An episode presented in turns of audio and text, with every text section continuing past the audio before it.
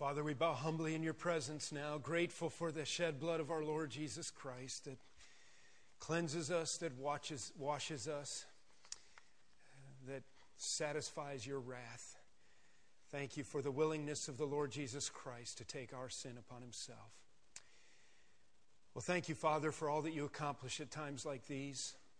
You, re, you help us to refocus and retool renew our hearts for another week. Thank you for the privilege of gathering here on the first day of the week to pray together and to sing together, to bear one another's burdens, to reflect upon your great love in Christ, and now to open our Bibles and to receive a word from you.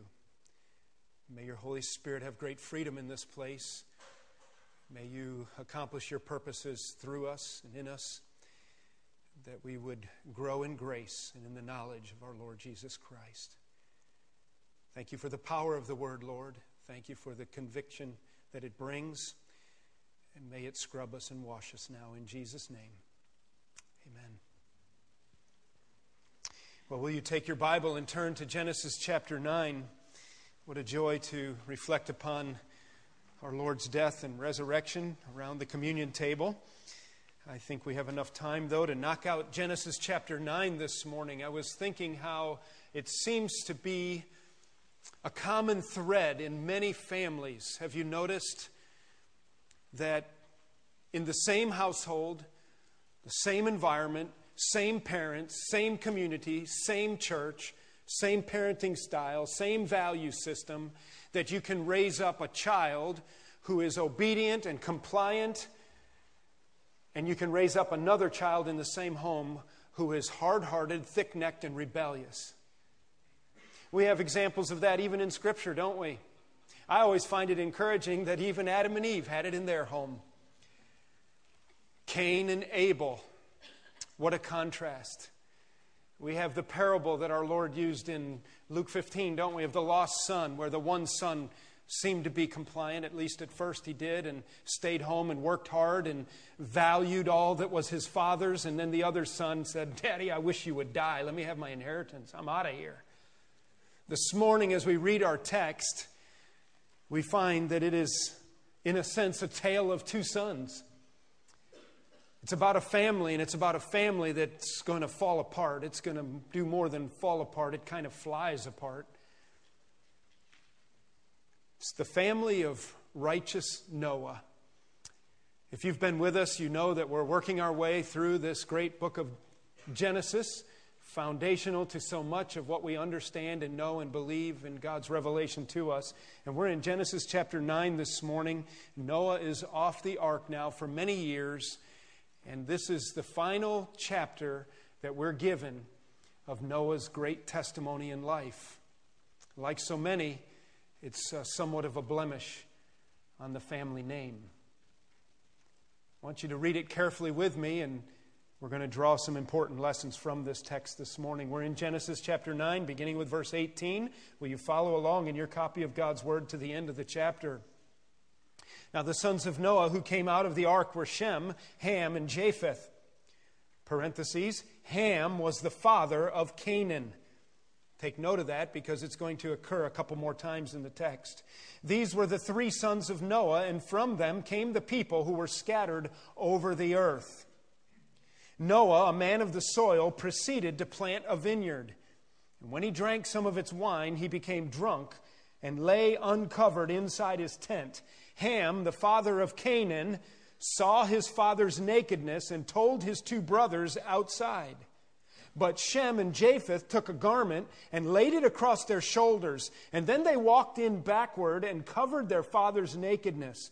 Their faces were turned the other way so that they would not see their father's nakedness. And when Noah awoke from his wine and found out what his youngest son had done to him, he said, Cursed be Canaan, the lowest of slaves will be he be to his brothers.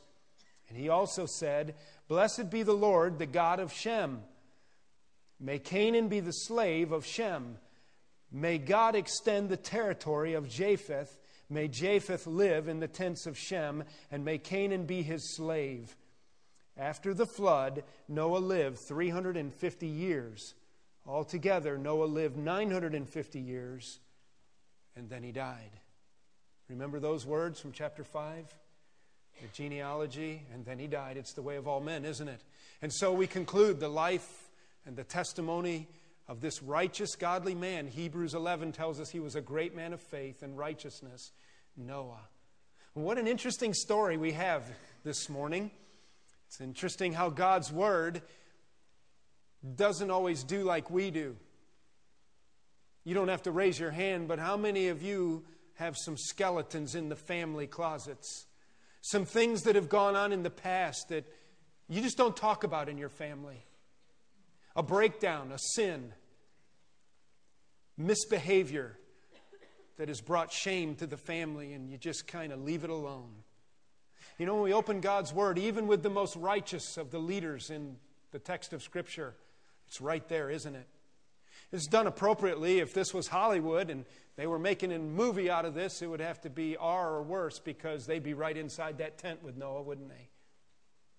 And Moses, as he shares this story, he stays outside the tent and tells us the story, not wanting to be inappropriate with what he says and yet wanting to communicate what happened this day.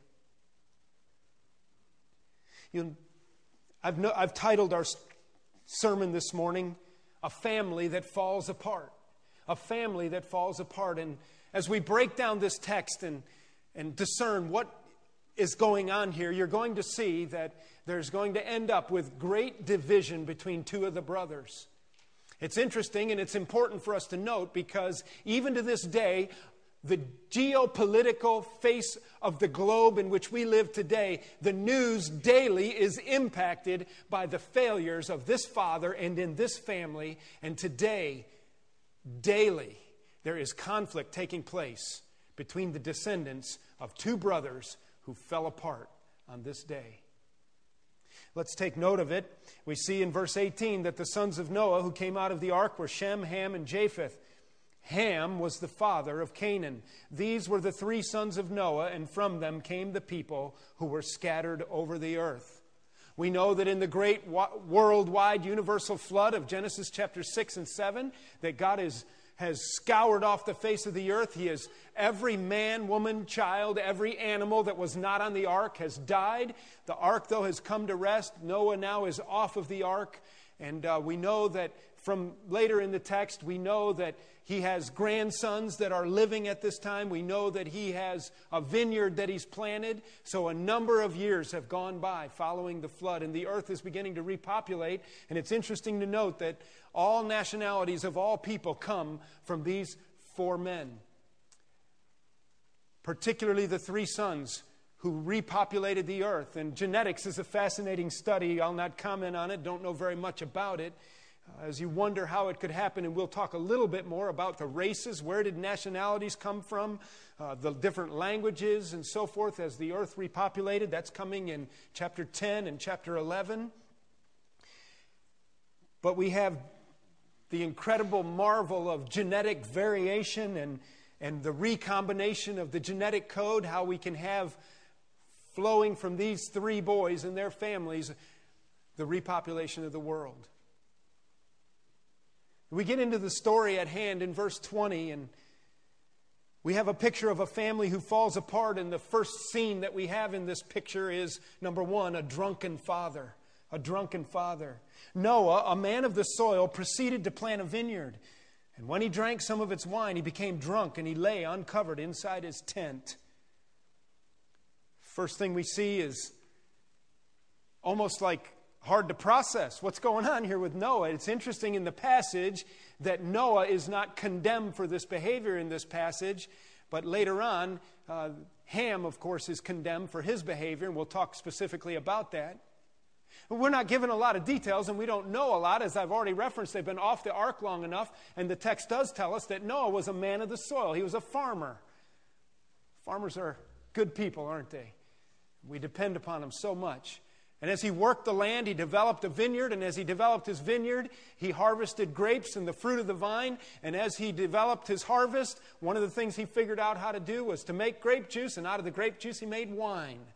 Some people speculate that Noah kind of got blindsided by this, that he had maybe made some juice out of his grapes and had set it on the shelf and didn't realize that it had fermented, that fermentation was something new following the flood. I don't agree with that view. I think that, um, and what their argument, what the speculation for some Bible students is, is that the atmospheric, uh, atmospheric uh, pressure and, and details of it and the, the difference between the, before the flood and after the flood and so forth, that things didn't spoil in the same way before the flood as after the flood. And I think, I don't know, man, what would it take for juice not to turn into wine? And I also think the condition of the world before the flood, somebody figured out how to smoke the weed and make wine. You know that?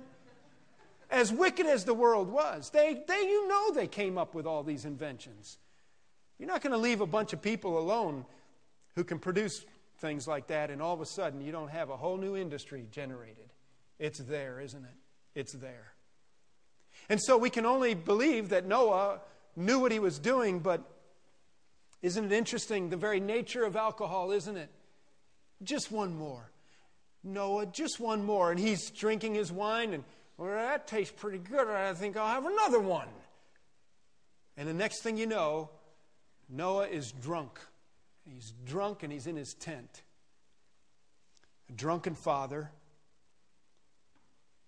The scene develops, and we don't know why he was there or how he entered the scene exactly. I think that it's possible that as Noah was drinking and was drunk and moved to his tent or was inside his tent, it's possible that that Ham was already in the tent. Perhaps he was sleeping off to the side and he woke up to observe his father. Perhaps he followed his father into the tent. We're not given the details. But we see the second scene in this picture of a family falling apart as it starts with a drunken father. It continues with a disrespectful son. Look at verse 22. Ham, the father of Canaan, saw his father's nakedness and told his two brothers outside. It's interesting in the Hebrew grammar, the word for saw right there, that Ham saw his father, it implies gazing, staring. It also says in the word, he went out and he told his brothers. The idea in the Hebrew grammar of the word told there implies to tell with delight. Interesting, isn't it, how people find humor in the basis of things? I have a college roommate that I was very close to. He ended up being the best man in my wedding. And uh, we were roommates for four years in Bible college, and we were in ministerial training. And uh, we were in southern West Virginia at Appalachian Bible College. And, and uh, my roommate uh, began to train for whitewater rafting on the New River with one of the professional guide companies that was there in the area. This is the uh, late 70s, early 80s, and the the professional river rafting companies were beginning to spring up and they were realizing what a market they had. And uh, they were beginning to run the river. And, and we were developing a rafting program at the Bible College. And so my roommate was one of the guys actively involved in that. And, and so in the spring, they, he went over to this company and hired on to work part time for them and to get their guide training and to, to learn how they train guides so that we could do that at our Bible camp. I don't know if you've ever been down the river or not, but river rafters are an interesting bunch of guys. Obviously, when you make generalizations, you, you get in trouble, but these are a bunch of guys who, you know, they, they would uh, hit the slopes all winter and be ski patrol, and then all summer they'd work the river and work their way, follow the warm weather, and live in teepees. They're kind of a bunch of leftover hippies, you know, and just a pagan bunch of guys. And here's my roommate. He's kind of squeaky clean haircut ministerial student in this guide training program. And one of the things he began to struggle with was not laughing at their humor. Have you ever noticed how funny pagans can be with their nasty humor? And I kind of think that that's a little bit what happened here. We have a drunken father and we have a, a disrespectful son who goes into the tent and he observes it. But we notice that he steps even a bit further. And point three, with our family falling apart, is that we have a, a detestable sin a detestable sin. Notice what, what Ham does. He saw his father's nakedness and he told his two brothers outside. There's a lot of speculation about what really went on here because we have limited detail. The word nakedness is used in the King James translation, in the NASB translation, as, as somewhat of a, a metaphor or a, a, phrase to describe sexual sin or perversion. For example, in Leviticus chapter 18, 19, 20, in Leviticus, we have under the law a description of all kinds of heinous, improper sexual sin that God puts in a list there. You're not to have, have this kind of a relationship with your aunt or your uncle or your father's wife or your cousin, your sister, and he goes down the line. And in the King James Bible, it uses the word nakedness in there as a description for this kind of behavior. Some Bible students have looked at this and they've speculated that what Ham did was he was involved in some kind of a homosexual act with his father. You can't really get that out of the text, and that's not what the Hebrew words mean here. What I think he did is what the river guides do. They saw something. They saw a drunk, naked old man and a whole bunch of river guides. You know what they would do? They would crack jokes all day long about that. You know these kind of people. You work with some of them. I hope you're not one of them. What a distasteful thing. And Ham sees his drunken father. He goes outside the tent and he encounters his brother. And I think what he's doing is he, let me, you can't believe Pops. Come over here. You got to see this. And he commits one of the one of the worst things you can do. Young people want you to listen closely to me right now. Do you realize that in Exodus chapter 20 when God wrote out his top 10 list of commands, that command number five is to honor your father and your mother. And I think the great sin that Ham commits, and it is a great sin because the judgment of this behavioral activity and his attitude and his words is impacting our world today. I'll explain that further in a few minutes. But his detestable sin is that he dishonors his father by making a mockery of him in his disgraceful moment. He invaded a, the privacy of his father's tent in an improper manner, or perhaps in an accidental encounter, but he turns it into some kind of a laughing stock joke. And in so doing, he mocks his father. I, I would suggest that that's what he's condemned for. And that when God made, wrote the fifth commandment and he said, Honor your father and mother that you might enjoy a long life on the earth. And this is repeated in the New Testament. Listen, that is written and listed with all of the weight of thou shalt not commit adultery, thou shalt not murder, thou shalt have no other gods before me. Honor your father and your mother. And you can think when you're a teenager, and you can think that you, it's okay for you to to mouth off to your mom and dad and for you to bring disgrace to your household and to fight and to carry on, you had better wake up because you will find yourself under the judgment of God. It is equivalent to murder. And we have become so tolerant in our culture of the dishonoring of our parents. And young people, it's with all earnestness and love for you and seriousness that I challenge you that if you are dishonoring your parents in any way, you had better wake up because you are bringing judgment on the rest of your life. Because I want you to see something. The next thing that we have in this family that's flying apart is we have a definable moment. Do you recognize how, how our lives are defined by the most interesting moments, we find ourselves at a crossroad that might have been unexpected. And in this five minutes, I am going to make choices that will define the course and direction of the rest of my life. And I want you to see something that happens between these brothers. One of them dishonors his father. At the least, it was dishonoring him and making a mockery and making some kind of a river rat joke out of his naked, drunk father. At the most, I suspect what happened is it was a, it was a gaze of some kind of homosexual voyeurism. You can't prove it, but it could be. But it was despicable what he did, regardless of the context in which it takes place. And he goes out to his brothers, and his brothers now have a definable moment. He says, Come see Pops. And they say, Absolutely not, man. Absolutely not. Notice what they do. They very respectfully and very carefully, verse 22, Ham saw his father's nakedness, told his two brothers, but, verse 23, Shem and Japheth took a garment and laid it across their shoulders, and then they walked in backward and covered their father's nakedness. And their faces were turned the other way so they would not see their father's nakedness. Listen, these two brothers, Ham, it says in the text, was the younger brother. I take it he was probably a little more rebellious by nature, a little friskier. Shem and Japheth say, absolutely not. They take this garment they put it over their shoulders. They back in through the tent entrance, I suspect looking down at the ground till they could see their dad's toes so they knew they're in the right spot. And then keeping their gaze this way, they flop the garment over the top of their father and exit the tent.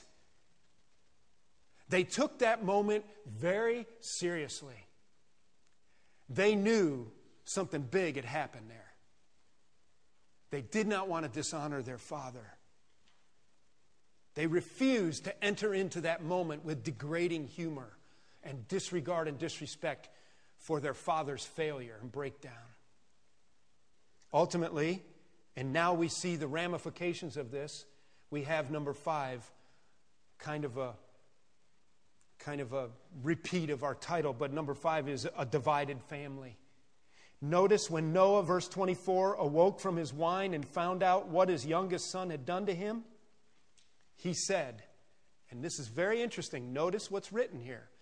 Twice already in the passage, in reference to Ham, he says, every time he mentions Ham, he says, the father of Canaan, the father of Canaan. Now, when he wakes up, he recognizes what's happened. We don't know why or how he got the information.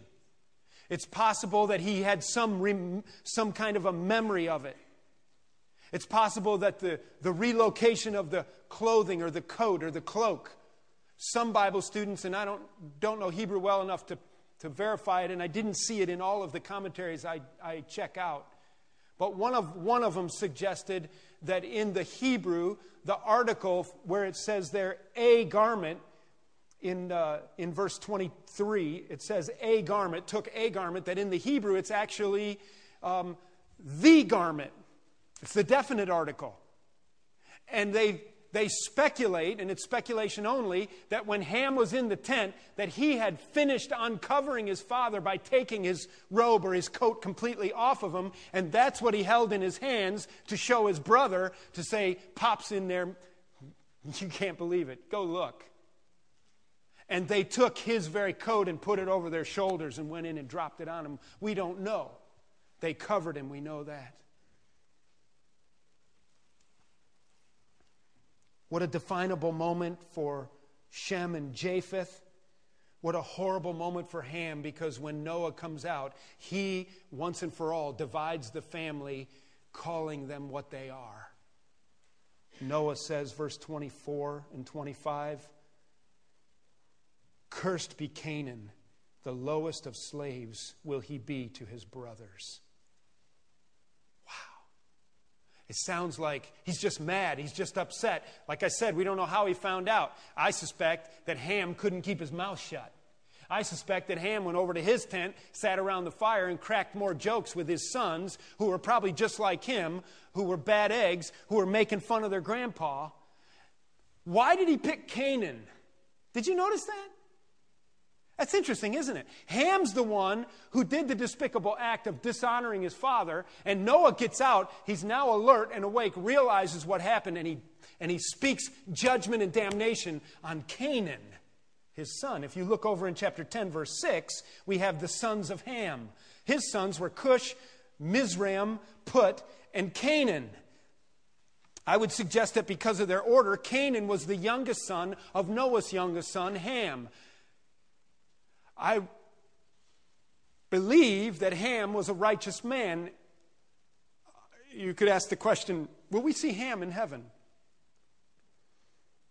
I don't know. He was saved on the ark, wasn't he? Was he on the ark because of his own motivation, or was he held in and corralled in by his strong father? And that when he got off the ark, he started living wild side, and that his true colors came out. Some of you know what that's like, aren't, don't you? While you're under your parents' watch, you live one way. When you're outside of your parents' watch, your heart immediately goes another way. You can fool around if you want, but I'm going to tell you something. I am sure that when Ham heard the words of his father Noah, he had to, no matter how hard his heart is, realize that what had gone down was huge. This is the moment of a father who, because of his stupidity, maybe uh, carrying on, talking on his cell phone, or doing stupid stuff while he's driving, runs a stop sign and gets hit, and his little boy's now in the hospital paralyzed. You want to say, why did God condemn Canaan? I think one reason is, is because what would have been worse for Ham? For him to have a judgment or for his sons to have judgment? How would you feel if you're the father in the hospital next to your son's bed and you're the one that caused this judgment on him because of your stupidity? It cuts your heart right out of you, doesn't it? I would die a thousand deaths before I'd bring this on my son. I think another reason why God, why Noah did this, he knew how to get at Ham. I'll judge your son. And I don't think Noah did this in a fit of rage or temper. But secondly, judgments in the Bible by heads of households are often prophetic, aren't they? We'll see more of these kinds of things blessings and judgment by the head of the household. We'll probably have a whole message on this sometime in the book of Genesis, where the sons long for the blessing of their father. And, Father, are you blessing your sons? We'll talk more about that too. But Noah makes a prophetic judgment. He knows that it is the Canaanites, the descendants of Ham to his son Canaan, who will then come out of him many tribes and peoples who will possess the land that Israel will come into one day. Israel, the sons of Shem. Are you getting the picture of a house divided?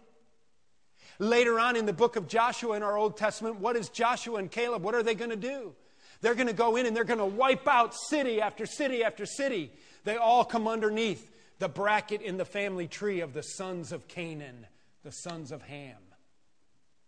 And Noah, in his pronouncement of judgment on Cain, is seeing down prophetically the fruit of the hard heart of these boys. Don't tell me this grandfather didn't already see in Canaan the, the rascallion heart of his father Ham. He knew he was a bad boy. And I say that in the sense of observing his behavior a rebellious son, a rebellious grandson. Notice what he does to Shem. It's interesting how he phrased it, but he also said, verse 26, it says, Blessed be the Lord, the God of Shem. It's like he puts a blessing on God, but Shem comes underneath it. And then it's even interesting. He then says, May Canaan be the slave of Shem. He's talking about the son of one of his grandson to his son. It's like Ham, he won't even mention his name. May Canaan be the slave of Shem. I want to stop right now. I want to say something because through the years, not so much nowadays anymore, but years and years ago, at the time, for example, of our Civil War in, in American history, Bible students and pastors would suggest that the sons of Ham were the African black slaves. And they would build a theology for slavery it's part of the reason the church was so silent on slavery during the Civil War, and they would build a case that the race that came out of Ham through Canaan ended up being black people who end up being slaves, and that's what God's judgment was. So, what are we going to do about it? Nothing can be further from the truth. The Bible itself clears that one up in a, in a variety of ways. They aren't the black Africans, they're the Canaanites, which I'll show you in just a minute but their judgment was to be a servant to Shem and his descendants. And notice Japheth's blessing. Because I don't know why this happened exactly, but we have Shem, perhaps he was the oldest brother, we're not sure, and Japheth, who both did the same thing. Perhaps Shem had suggested to Japheth, hey, don't go there, let's get, the, let's get him covered up. And it was Shem who took leadership but Japheth's blessing is from living in the tents of Shem, and may Canaan be his slaves. So, Shem, may your tent be blessed. Japheth, may you be blessed by living in the tents of your brother and dwelling there. And Canaan, may you be judged and by coming in and serving both of those older brothers. And so we now have a house that is incredibly divided, and it was a curse put on Israel's future enemies. And let me show you the blessing put on Shem. Turn the page, and we'll talk more about this in an upcoming message. But in chapter 11, beginning with verse 10, notice what the first sentence is of verse 10. This is the account of Shem. He's then going to break into a genealogy of hard names to pronounce, but at the end, at verse 24, he says some names that we know. All of a sudden, oh, I know these guys. And they're the descendants of Shem. Verse 24, when Nahor had lived 29 years, he became the father of Terah. Oh, that some of you have been around Sunday school for a while should start Oh, yeah, I know that guy. Wait a minute, who is he? And after he became the father of Terah, Nahor lived 119 years and had other sons and daughters. And after Terah had lived 70 years, he became the father of what's the next name? Abram. Oh, we have another covenant coming up. Do you know that? And God is going to walk this Abram outside his tent one night. And he's going to say, Abram, look up aside, look up at the night sky at the stars. Do you see the stars in the sky? Count them for me. Count them for me, Abraham. And he says, They're impossible to count. There's too many. And God says, I'm going to make a promise to you, Abraham. Even though you're so old, your body's as good as dead, that out of you is going to spring a son and that son will populate, and you're going to be my people. And he makes a covenant with Abraham that out of Abraham will come his people, and out of Abraham has come the nation of Israel today. And the Israelites are the sons of Shem. The Canaanites, you can't find worse enemies of the Israelites than the Canaanites.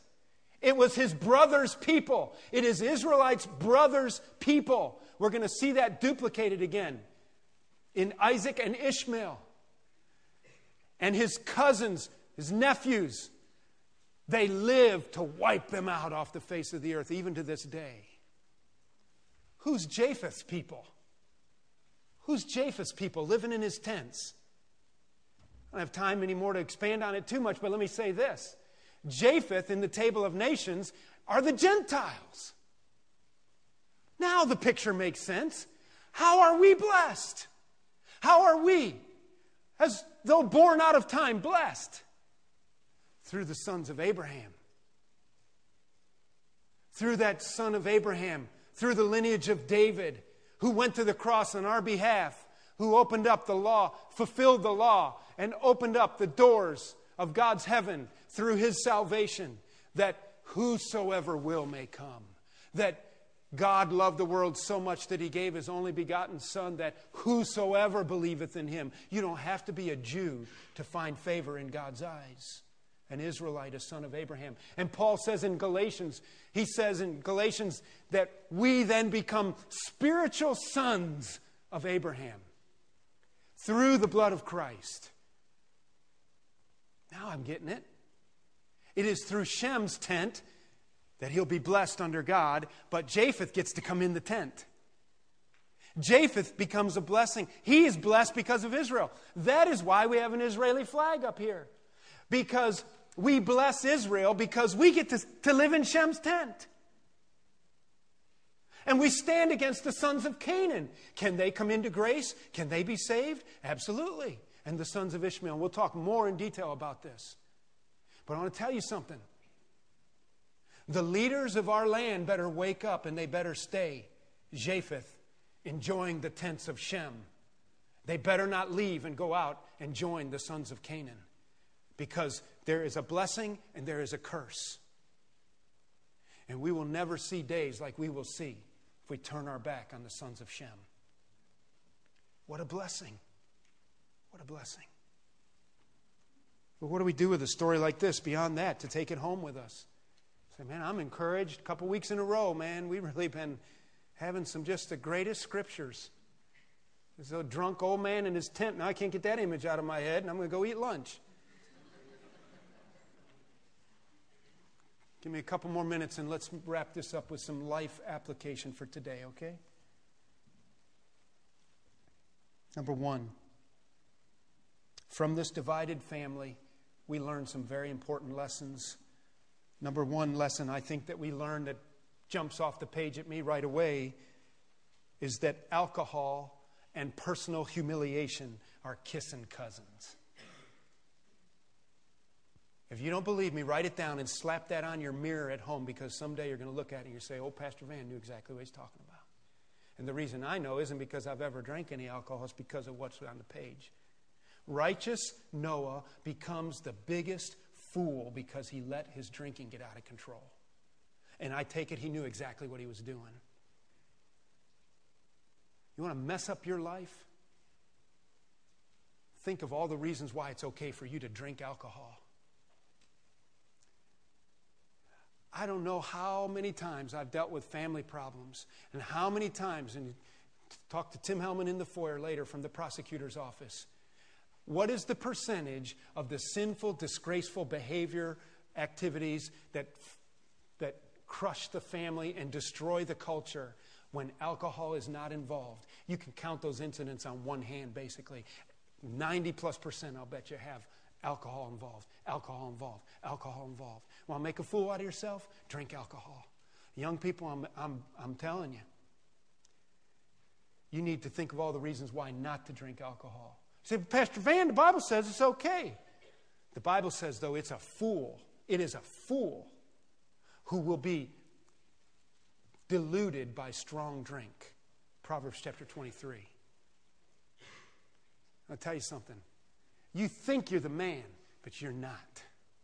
You think you can handle it. You think you're just going to party a little bit. One of the applications of this lesson is to look at the life of a righteous man like Noah and notice the grief that's brought into his life because of alcohol. Notice how it destroyed his home and his family.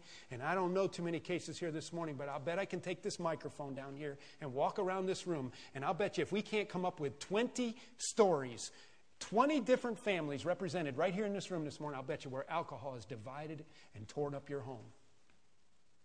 Listen, we are called to be filled with the Spirit, not drunk with wine. Number two, we never outgrow the need for God's grace. We never outgrow the need for God's grace, do we? Here's righteous Noah in his old age, and you think, well, he's just going to sail on to heaven. And he trips up. He needs grace no matter how old you are. You need God's grace to maintain a righteous life, don't you? You ever heard the expression, no fool like an old fool? That could come out of this passage, couldn't it?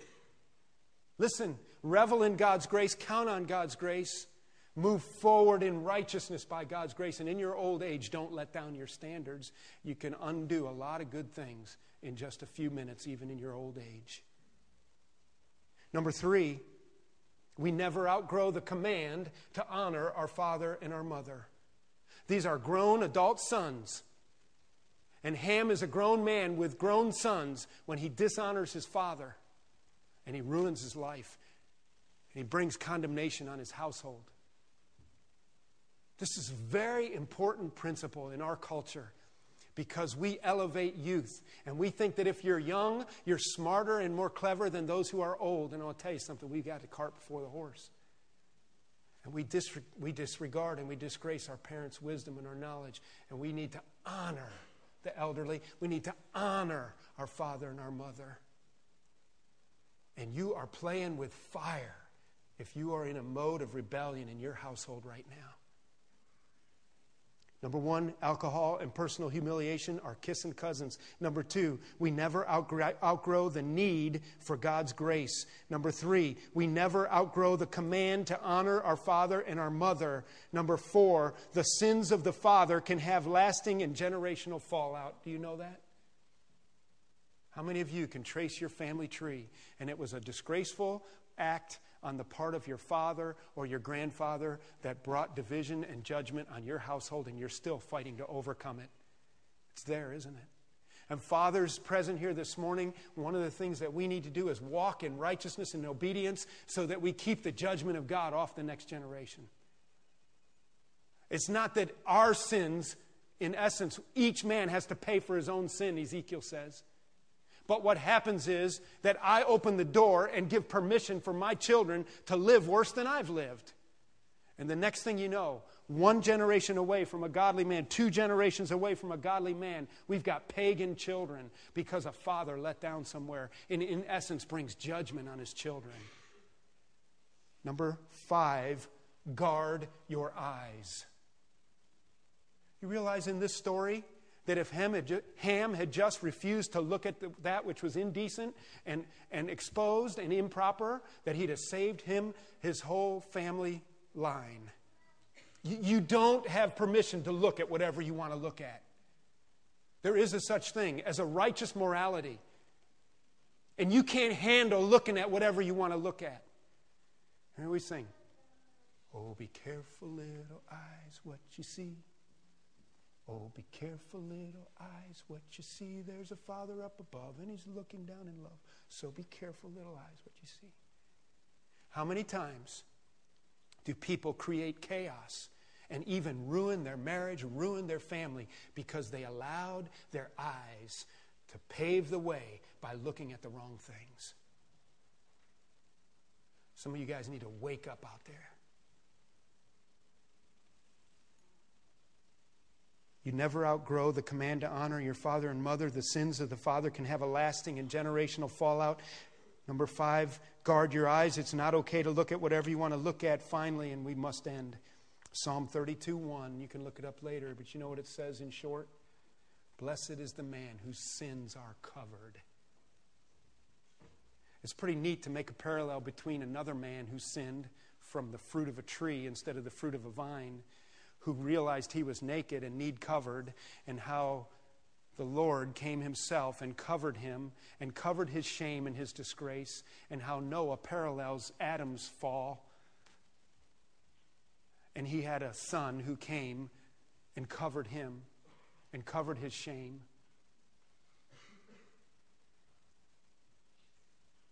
Blessed, David said, Psalm 32 1, is the man whose sins are covered. The ultimate lesson we get from this passage is that all of us are naked and shameful, aren't we? And we need covered up. And we have here, in essence, a, a, an early picture of what the gospel will be, isn't it? That we will be covered ultimately by our older brother, Hebrews 1 and 2, the Lord Jesus, as he covers us with the blood. That's what we've been talking about at the communion table. My shame and my disgrace are covered by the blood of Christ. Are you covered today? Are you covered? Do you know Jesus Christ is your Savior? I hope so. Well, that's the message, and we must go home because we're Americans and we go by the clock. I don't know what we have that's so important here right now, but we're 20 minutes past the hour of dismissal time. It's all because of communion. Before we go, though, will you think with me about how the message fits your life today? What an incredible, incredible last chapter in Noah's life story. Will you finish well, oldsters out there? Will some of you youngsters wake up and recognize that you're playing with fire in your arrogance and pride and disrespect? But more than anything else, will you let the blood of Christ cover your shame? We need a covering, don't we? Let's pray. Father, convict, challenge, open eyes and hearts and minds that we would recognize what a great salvation is available through Jesus Christ. Father, thank you for not hiding this skeleton in Noah's closet. Thank you that we can learn from the failures of others and we do not have to go that way ourselves. Help us to recognize that you are a righteous and holy God and you put a, a high premium on obedience and honoring those who are over us. So help us, Lord, to be different than the world because we're your children.